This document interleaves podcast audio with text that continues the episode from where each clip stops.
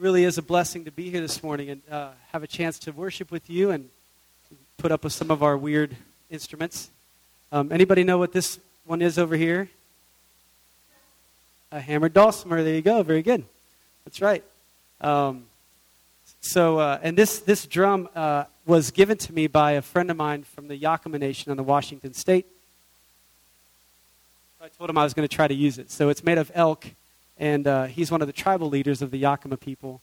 Um, so it's fun to incorporate some of the, the drumming from the tribal people of the Yakama Nation in the state of Washington. Um, but, you know, it's cool because the unifying factor for all of us is Jesus. And Jesus um, isn't necessarily uh, middle American white, right? And uh, so one of the things that has been a blessing for me is I've grown is to be able to see how God blows our expectations of what it means to follow Him, you know, and to worship Him. And um, so, even in that, our journeys, our stories that of our lives are all different. Um, but it is an honor to be here this morning and, and share share music and worship and, and some of my story with you. Um, so,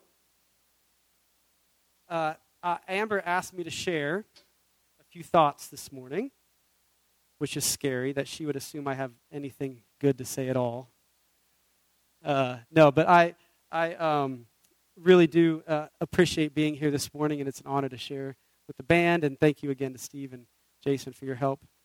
Um, and this morning, I, I thought what I'd like to do is, is talk about what is your story and share with you a little bit about my journey and my story and, and some of the things that I've learned.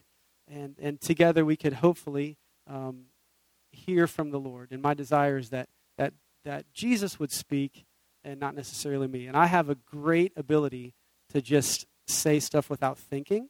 I don't know if anybody else is like that. So my hope is that that God could come in and be like, so if I do this, that's because I'm trying to let God do His thing and get out of the way, right? Um, no. So what I'd like to do is just begin with a prayer um, from Ephesians three, and one of the prayers that I have for our youth at our church and for my own boys uh, is from Ephesians 3, and, I, and, it's one of the, for me, the, the, the coolest prayers. Um, and so I just wanted to pray that over you and, and us as, as we gather this morning. And it talks about God's love, and, and it's my prayer for us. So would you join me in prayer together? Jesus, thank you for bringing us here. Thank you for your love for us. And I pray this scripture this morning that, Lord, we kneel before you. And I pray that out of your glorious riches, that you may strengthen each person here today with power through your Spirit in their inner being, so that Christ, you may dwell in our hearts through faith. And I pray that each person here today would be rooted and established in love, and that we would have power together with all the Lord's holy people to grasp how wide and long and high and deep is your love, O Christ, and to know your love, though it's too vast to understand that we may be filled to the measure of all the fullness of God. So, Lord, would you speak? Would you lead? Would you teach? Would you have your way? Jesus, come, be the Lord of this time. We want to hear from you, and each person is here not by accident. So, would you have your way? In Jesus' name, amen. Amen. So, as we talk about this vastness of God's love, right? How great and high and mighty and wonderful. Um, I wanted to just share a little bit about, about my story. Um, and, you know, the question that I have for you today is what is your story?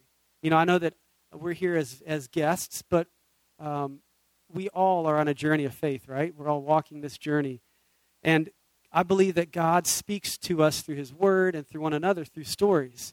And um, the, the Old Testament is full of stories, and the Bible is full of stories that really communicate God's truth. And um, even as I talk about the, the Yakama brother of mine who gave me the drum, the Yakama people, my son and I were just there last week, and they communicate their history through spoken stories. Um, not much is written down at all. Um, so the truth is this that God is the author, right? He is writing a story. And in Hebrews 12, it says that God, who is the author and the perfecter of our faith, and that each one of you, each one of us is on a journey, and God is the one who is writing the story of our lives. Um, and it also says that God is the shepherd of our souls. And to me, what that means is the shepherd who leads and guides and sometimes has to whack the sheep to get them in line, right? Because they seem to be uh, clueless. And some of us are more clueless than others, pointing this direction.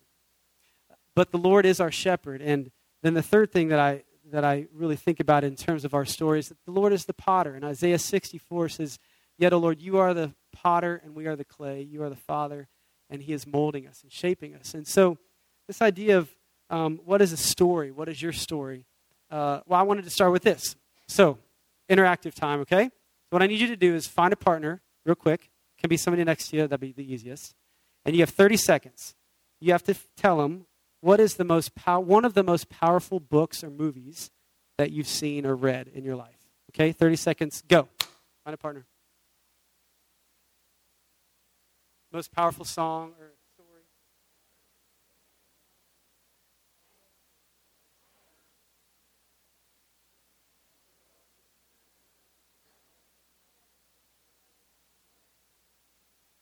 I said movie because some people don't read, right, like me. Okay, good. You got it? Okay. So um, now, same partner. You have 30 more seconds.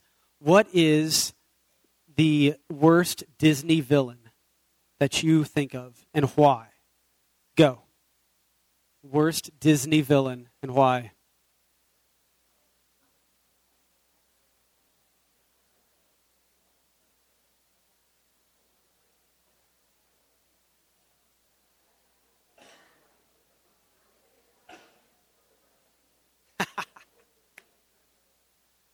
Uh, okay, time's up. All right. So somebody tell me, somebody call out, what's worst villain? Gaston. Cruella de Vil. She's freaky. Whoever shot Bambi. Yes, thank you. There are children present. Thank you. That's our bass player. Okay. Uh, yes. All right. Uh, most powerful movie or book that you read? Anybody call it out? The Shack. Okay. What? Roommaker? Roommate. Okay. I haven't seen it. Remember the Titans. There you go. Okay, good. Corey? Tuesdays with Morrie. That's a good one. You can tell somebody just graduated from sophomore English class. the Great Gatsby, Scarlet Letter, all those big ones. Of Mice and Men. Right. Okay, so what makes a great story? Right? The greatest stories are the ones that have the darkest villains, the most deep pain, right? The ones that have the biggest obstacles to overcome, the one that takes us to the brink of disaster. And then here comes the shining armor, right? The shining knight in armor, or here comes Belle to save the beast from Gaston and his evil weapons, or whatever. You know what I mean? Like, um, the, the greatest stories that we, we resonate with are the ones that take us to the brink of disaster, and then the hero steps in and saves the day, right? Right? And that's when all everybody's all the everybody's crying, and then you know, and I'm an eternal movie crier, right? The boys might they laugh at me because we'll be we'll be watching commercials, and I'll like it'll be a dad holding a baby, and I'll go, oh, I'm like really, dad? It's like a Dillons commercial, and you're crying for. So but but th- there's something significant about a story that grabs us when it has a dark, sinister plot, and then there's this hero that comes in and saves the day, right? And and so, as we think about our own journey of life, my life, my story has had its own ups and downs, and your journey, I'm sure, has ups has had ups and downs. And what's interesting is when we go to see a movie or a book, we love it when there's this horrible injustice or this pain that's not fair or this disease that we that the the main character overcomes, right? We love watching that. But then when it happens to us, we go, "Wait a second, that's not fair, right?" It's supposed to be in the movies but not happen to me. And I have found in my own life that it is the deepest pain that has brought me to the brink of disaster that has then turned me to my Savior, and I have found the victory of Christ. And it is our story of the darkest night that allows the greatest light to shine. the light of Jesus, right? And none of us are immune. So I wanted to share with you a little bit about my journey. Um, and just last night, and this is might scare you, but not only do I say things sometimes without thinking, but especially when I'm tired. And one of my good friends rode last night in the Dirty Kanza. uh, dirt. It's like the world premiere dirt gravel race. Have you guys heard of that before? So it's insane, but they do like 200 miles on gravel through the Flint Hills. And so yesterday afternoon, I was at my son's soccer tournament, and I got a call and uh, from his wife, and she said, "Man, he is really struggling." And I was like, "Man, I'm going to go up there." So I drove up last night and and uh, was there to, to, to cheer him on when he came across the finish line. It was like one o'clock in the morning, and it was so it was awesome because here these riders come in. They've been riding for like 20 hours straight, and they're covered in mud, and they're bleeding because they fell down, and and they can't see, and they're cramped up, and and like 2,700 riders begin this race, and and less than 600 finished it. It's it's just grueling. It's gravel, and and you have 50 miles between stops, and you're out there. There's nothing, no, you know, nothing to help you. So at the finish line, it was so cool because last night I went, and here it is, one o'clock in the morning, right? Usually, uh, Emporia, Kansas is like ghost town at one in the morning, except the cops like, "Why are you out? What drugs are you doing? Get back to bed!" Right? And so here we are. There's a, over a thousand people, and they have these uh, the streets lined. And as each rider comes in, people have cowbells and shakers and signs, and they're screaming, and the announcer is going, "Here is Joe Schmo, not hodgepodge." from, uh, you know, from Bakersfield, California, or from, you know, Las Vegas, Nevada, from all over the world. There's a guy from France. As they come in, the, everybody is cheering them on, and they're crying, and, and it's this glorious ending, right? So, what makes it such an important thing that people would be out of bed at 1 o'clock in the morning banging cowbells? It's because they did 200 miles of gruesome, grueling gravel driving. And that's what warrants this celebration.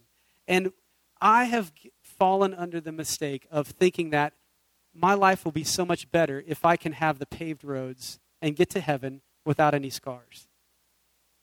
But the Lord says, No, I came to give you a glorious ending.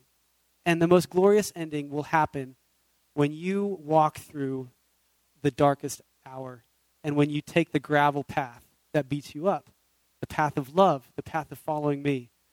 And so last night was really, it really struck me that um, people, they should have been in bed, but they were celebrating um, because the end of the story, right? These people that made it. So here's a, a thought that I have for you that in your journey of faith, I love this quote. And actually, my mom said this to me when I was going through a hard time a number of years back. And it was this In the end, it will be okay. In the end, it will be okay. Christ came to conquer death so that we can hold on to the promise that in the end it will be okay. If it's not okay, then I can tell you it's not the end. If it's not okay, it's not the end. Too many of us give up. Too many young people take their lives in suicide because they give up. Too many of us turn to other things drugs, drinking, uh, finding a different partner, right? Pornography. We turn to what pacifies us because we have a hard time holding on in the midst of the darkest hour. And the Lord says, No, hold on, because if it's not okay, then it's not over. The Lord wants us to hold fast because He says, I'm the anchor and I will carry you. So, with that, I want to share a little bit about my story because the hard thing is, as God's writing the story, we want to grab the pen and say, um, I think I'd like to have this and win this lottery and get this car and get this job and get this, right? And God says, uh uh-uh, uh you don't get to choose. Right? The Lord is the author. And what he asks of us is to trust him. So, my journey in my life has taken me lots of different places. I was born in Kansas, which is crazy, but I only lived here for six months. And then we went to Bartlesville, Oklahoma, and then we went to Cincinnati, Ohio, and then I went to Green uh, Castle, Indiana, and then Nashville, Tennessee, and then Window Rock, Arizona. Um, my journey has been windy and twisty, which probably most of you have some changes that have happened in your life, right? I mean, life tends to do that to us. Um, but one of the things in my life that I wanted to highlight was that out of college, I thought I was going to be a doctor. I got my I got accepted to University of Cincinnati Medical School. I know I don't look smart, but um, that's okay. Uh, Hodgepodge looks smarter than I am, which is good. I'm just going to keep bringing that back up, man. It's, it's funny to me, even though it might not be funny to me. Um, anyway, so out of college, I, I was traveling before I started medical school. And while I was traveling, I met at a gas station in Gallup, New Mexico, a man named Rich Mullins. And he's a Christian singer um, who some of you might have heard of. Um, and this is a picture of Rich and I back in 1997. I'm the one that has hair at the time and not the guitar. But we're singing, and Rich asked me if I would tour with his band. And he didn't know it, but I grew up playing cello classically. And uh, so, to my father's chagrin, I gave up medical school and I toured with Rich Mullins. Well, ironically, then, I toured with him for the year and I had deferred my enrollment into medical school. And the day that I would have started medical school was the day after, or no, the day before Rich Mullins, if you know this, he was killed in a car accident. So we were on our way to Wichita in 1997. And I was driving in front in the equipment truck, and Rich was behind in the Jeep. And we were driving with the band, and we lost sight of each other. And we drove all night from Elgin, Illinois to here. When we got here, me and the, me and the drummer, the manager of the band said, Hey, you got to come in, told us uh, there's been an accident. Uh, Mitch, who was in the band, he's in a coma, and Rich has been killed. And it flipped my world upside down.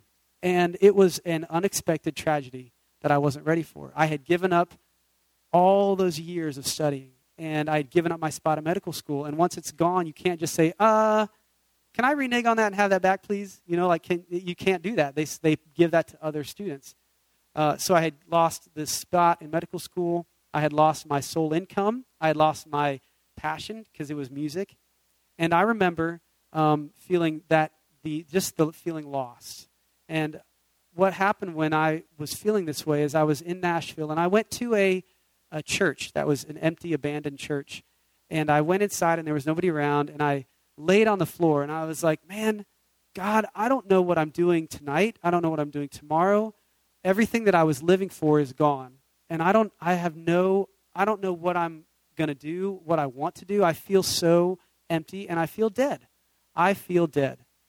And I don't know if any of you have ever been at that point in your life, but but for me that was the first time when I had faced a real tragedy. My friend, my mentor, my boss had been killed and left me with virtually nothing. And the thought that I had as I was laying there on the floor saying, "Lord, I feel dead. I don't know I don't know anything. I don't even know what I want."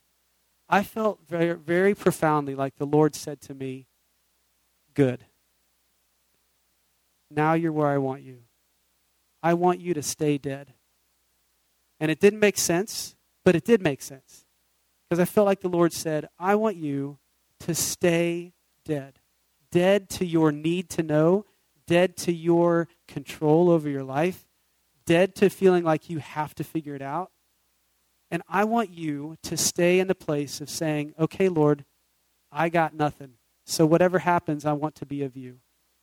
And it was a profound moment of my, in my life of, of discovering there's a freedom of being in the place of saying, okay, Lord, I will give you my life, right? Knowing that as I stay dead to myself, that God is able to bring the things into our lives, right? Jesus is the one who can bring life from death. He can bring beauty from ashes.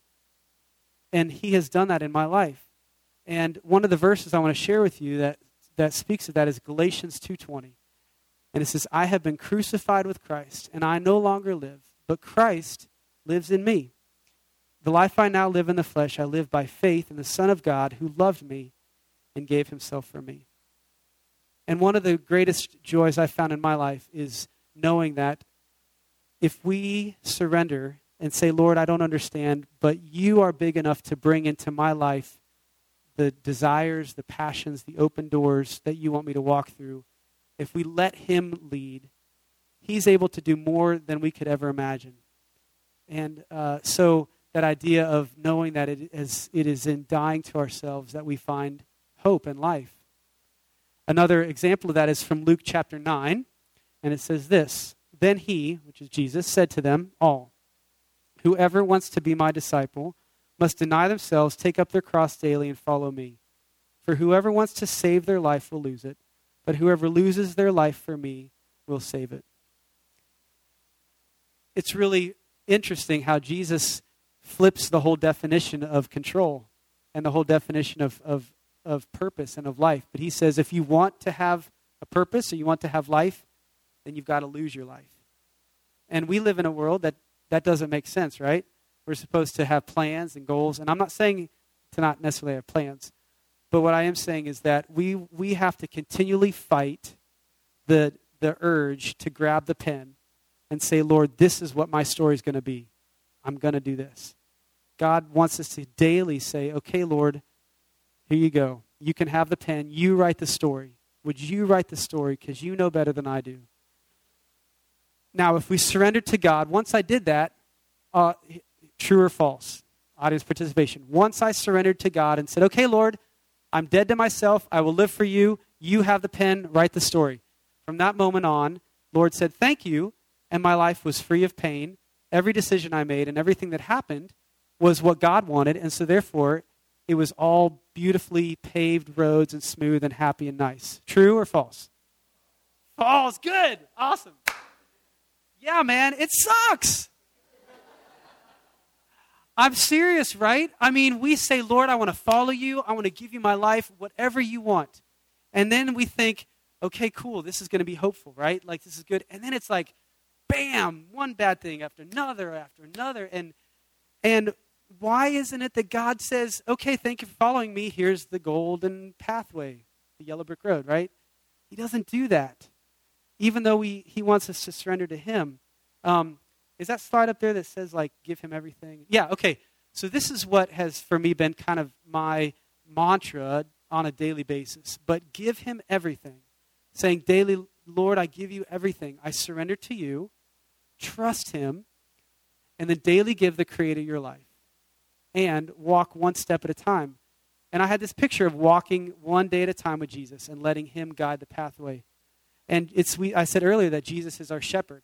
Now shepherds lead the sheep, and sometimes the sheep don't like it, right? But the shepherd always knows what's best. And here's another thought. The next slide is this. We don't get to choose our pain. Wouldn't it be great if we could, like, God would line up on the mantle of the fireplace in our living room all the options for pain? So you can choose one. You know, you can choose your disease or choose the relationship that falls apart or choose, you know, this financial disaster or whatever, right? Wouldn't that be nice? Maybe. I don't know. But we don't get to choose, right? It's not a pick and choose like, hey, I want that and that and that. We have to simply walk as the Lord leads. Um, how many of you heard of the story of Job? Okay, Job, if you haven't heard, uh, it looks like Job, but it's really Job, I guess. We can call him Job. Hodgepodge Job. No, it's not funny. Okay. So Job was a man that tried to follow God. He tried to live what was right.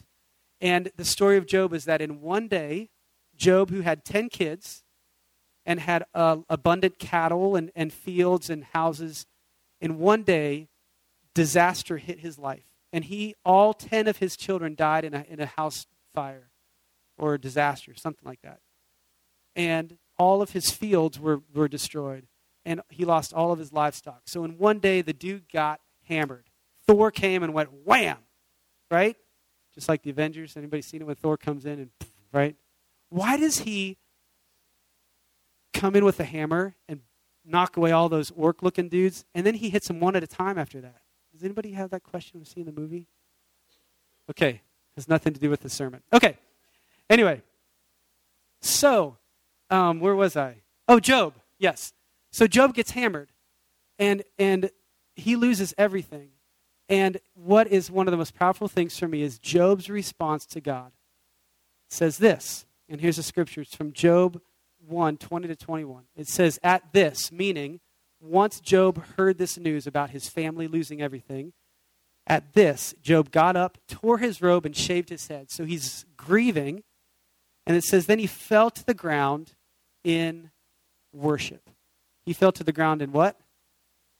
worship, which means, he said, Naked I came from my mother's womb, naked I will, I will depart. The Lord gave, and the Lord has taken away.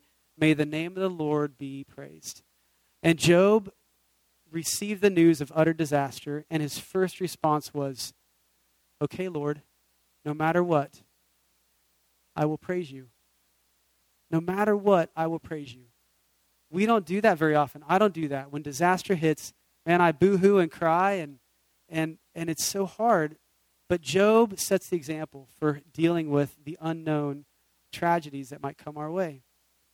When uh, after Kian was born in 2002, uh, my wife got pregnant, and in 2003, uh, Kian's little brother, we went to the hospital for him to be delivered, and as we were in the delivery room, lost the heartbeat. And we were not able to, they weren't able to save our son. And so uh, my, our son was born, uh, stillborn, fully developed, looked just like his big brother. And he would have been 14 this coming October. And we had prayed through the pregnancy for health for the baby. And there was a fluke thing with the umbilical cord that it, like had a a little tiny place where it got kinked, and nobody would have ever known that. And there's no way for them to stop it. And we had to deliver, my wife had to deliver this stillborn child. Utter grief. Here we are holding this lifeless child. And it did not make sense. It didn't feel right. How can this be your plan? How can this be right? How can this be? I mean, it was so painful. And I, I my journey is not your journey. But the reason I highlight these two examples is that we don't know and we don't get to choose our pain. But what we get to do is understand that God gives us a greater gift, which is the gift of saying, Lord, come what may, I am yours, and I will praise you. Come what may, I will praise you. And out of the depths of our brokenness, out of the grieving, out of the pain, when we are able to, in the midst of the pain, turn to the Lord and say, Lord, I will trust you. I will praise you no matter what. Then Jesus is able to bring life to us and to others. And in my life, that has been the truth. Now, there are other examples in my life of things that have been wonderful. God has provided in amazing ways. And there have been things that have been utterly devastating. Um, and I'm not going to go into all those today because I want this to be about the truth of God and who He is. And so um, I want to jump ahead a little bit um, to the story of the, the beggar. And this is in John 9. And uh, there's a story in Scripture of the man who was born blind. And as he's this guy, he's born blind, he can't see. Okay, how fair is that? Did he have a choice? No. Did his parents have a choice? No. The dude was born blind. And the people come to Jesus and they say, Hey, Jesus, why was this dude born blind? Because they thought, you know, uh, let, me, let me read it instead of paraphrasing. As Jesus walked along, he saw a man who had been blind from birth. Rabbi, his disciples asked, why was this man born blind? Was it because of his own sins or his parents' sins? It was not because of his sins or his parents' sins Jesus answered, This happened so the power of God could be seen in him. So, why was the man born blind? So that the power of God could be seen. That doesn't seem fair. I mean, the dude had to live all of his life not being able to see, so that one day Jesus would walk by and go, Hey, you're healed. And other people would go, Wow, you truly are the Son of God. That means that dude had to live his whole life blind so that people could see the glory of God. Does that seem fair? No? Uh uh-uh. uh But my dad always used to say, life is not right. But the truth is, is that God knows what we need. And that man who was born blind, he could have focused on the resentment of, why me? Why me, God? Why was I blind from birth? Why couldn't it have been my neighbor or somebody else? But what the scripture tells us is after this, when he received his sight, Jesus said, Now go. And the man went on his way rejoicing. And so we get the gift of choosing how we respond to the blindness or the brokenness in our life. We can say, that's not fair and blame God, or we can say, God, I know that you somehow can work this out. And in the end, in the end, it will be okay. But right now, in the middle of the journey, it's wrought with confusion and doubt and emotions.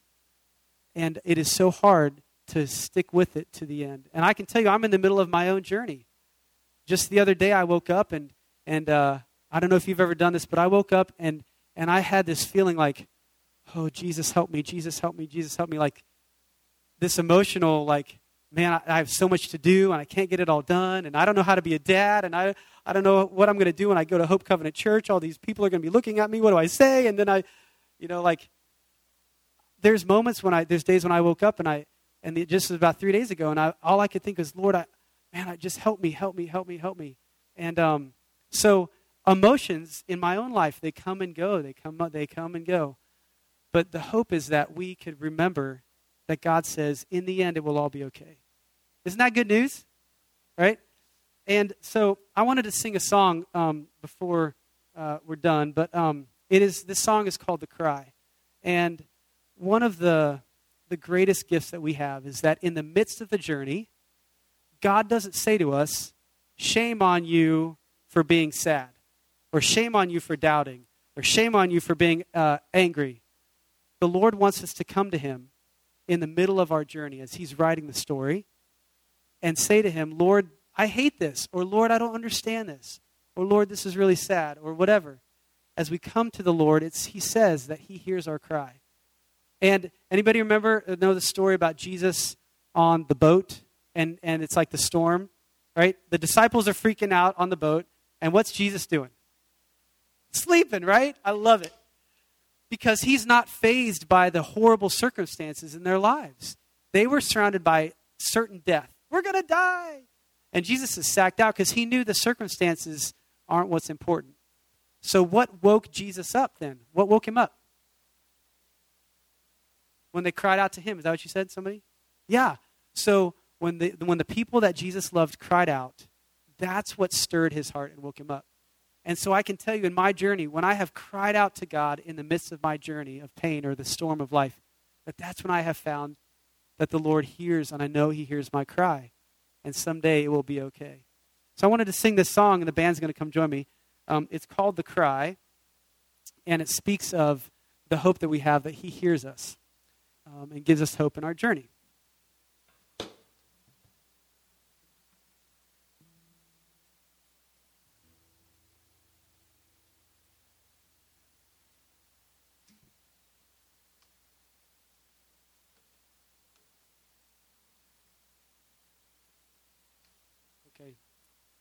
Thank you guys for listening. It's, uh, it's a blessing to be here.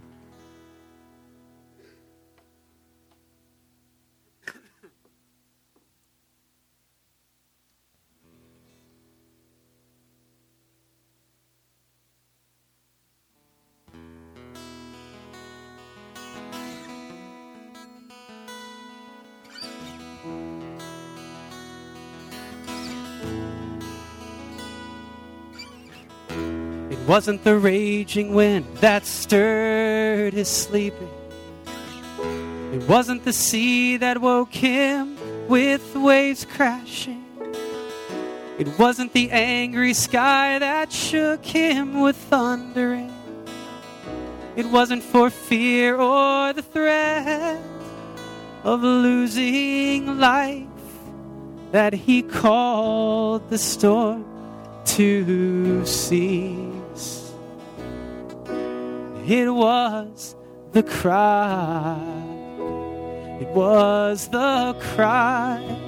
It was the cry of the ones he called his own. It was the sound of their weeping that pierced deep his soul. It was the cry.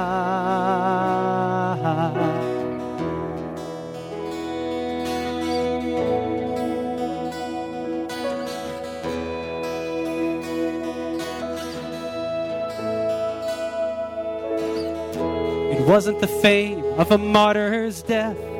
that kept him on the cross. It wasn't a lack of eternal strength that made him suffer loss. It wasn't for peace of mind, he said, Thy will be done, or for a lack of wisdom or a guilty past. And he was silent when accused. It was the cry. It was the cry. It was the cry of the ones called his own. It was the sound of their weeping that pierced deep his soul. It was the cry.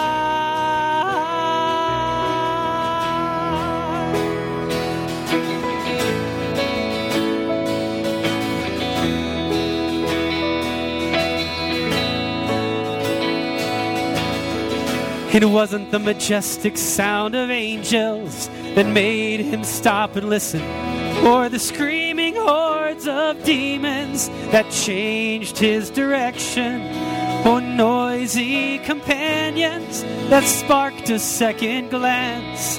It was the lonely cry of the beggar man halted my Savior's steps, and he hears the cry. He hears the cry. He hears the cry of the ones he calls his own. He hears the sound of our weeping and will one day bring us home. He hears our cry. Yes, he hears the cry. Oh, he hears the cry of the ones he's made his own. He hears the sound of our weeping and will one day make us whole. And he hears our cry. And he hears the cry.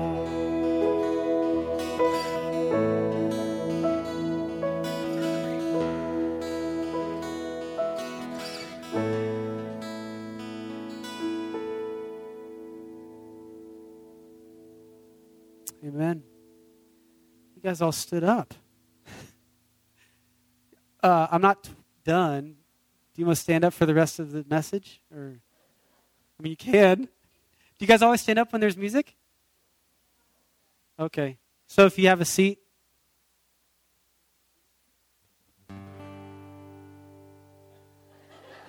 I'm, just, I'm testing you. I'm, you didn't stand up. He didn't stand up. Okay. So um, just in closing, right? The Lord hears us when we cry. And He says, If you cry to me, I will hear you. I will hear you. I hear you. Man, how many times with your spouse you're like, You just don't listen. You didn't hear what I said. How many times does that word get thrown out, right? Okay? It's hard to feel like we are completely understood. It's hard to feel like we're not alone. It's hard to feel like somebody, even the closest person to us, fully understands us. It's easy to give in to the feeling that we are alone or that nobody understands me. But the greatest gift that we have is that the Lord says, I hear you. I hear your cry. I know your pain. I know your journey. I know your sorrow. I know your doubt. I know your insecurities. I know your failures. I know your secret sin. I know your past. But guess what? I know your future, and I'm writing the story. I promise you, it's a glorious ending. You're going to come into heaven, and the bells are going to be ringing, and the cowbells, and people are going to be going, Yay, you made the trip. Beat up in the gravel. Because the gravel journey is the journey of faith. And this scripture is one of my favorite from 2 Corinthians 1:20. If you memorize scripture, if you were going to choose one, I would start with this. For no matter how many promises God has made, they are yes in Christ Jesus. Easy, right? For no matter how many promises God has made, they are yes in Christ Jesus. Would you say with me?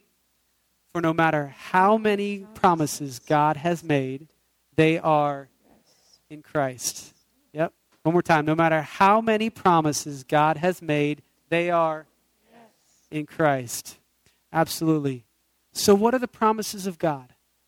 What are God's promises? Tell somebody call them out. Let's let's let's do this. He gives us everlasting life. He promises that if we follow him, everlasting life. That our sins are forgiven. Hallelujah. He never leaves us. Amen. That we are a new creation when we give ourselves to him. Yes, he makes us new. Love. His love is with us always. Amen. He promises that the anchor will always hold. Christ, who is the anchor, will always hold if we hold to him. That he can do more than we could ever ask or imagine if we trust him. He promises that. That he will give us the desires of our heart if we trust in him. He promises that those who trust in him will renew their strength and they will fly again. He says, I promise you, in your brokenness, you will fly again. Someday you'll fly. Right? He promises that when you have trouble, that he will be there. And he also promises that in this world, you're going to have trouble. That's one of his promises, which is one I wish that I could erase from my story. But he says, No, I promise you, you're going to have trouble. But take heart, he says, because I have overcome the world. Jesus rose victoriously from the grave. This is the gospel message. He gave his life and rose so that he can say to us, I have overcome. And someday it will all be okay. Just trust me. And that's the most difficult and the easiest thing to do in the world. And we can't do it alone, right? It's the gift of church, the gift of community, that we walk together.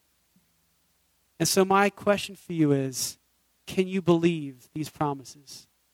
Can you let God take the pen? Can you say, Lord, I trust you? Can you be honest with the Lord about your feelings in the midst of your journey without being resentful? Can you give God your resentment and allow Him to heal you? Can you allow the shepherd of your life the full control? Can you believe the promises that He's given us? Because He says, If you wait on me, I hear you. And this is the, the, uh, the quote again that in the end, it will be okay. And, brothers and sisters from El Dorado, Kansas, if it's not okay right now, then it's not the end. But someday, we know that God will give us a glorious ending. And my encouragement to you, until our paths cross again someday, is that you would hold fast. Hold fast to the anchor and let God continue to write the story of your lives. And someday, when we get to the other side, we can cheer each other on and then share stories, right? Of how hard it was, how many bruises and scrapes we've got, but also the glorious love of the Father that was there to welcome us in and say, Well done, you did it. You let me tell the story. Because He's able to overcome even the greatest off- obstacles. Amen? Amen. Um, so let's close in prayer, and then I know we're going to do the offering. Jesus,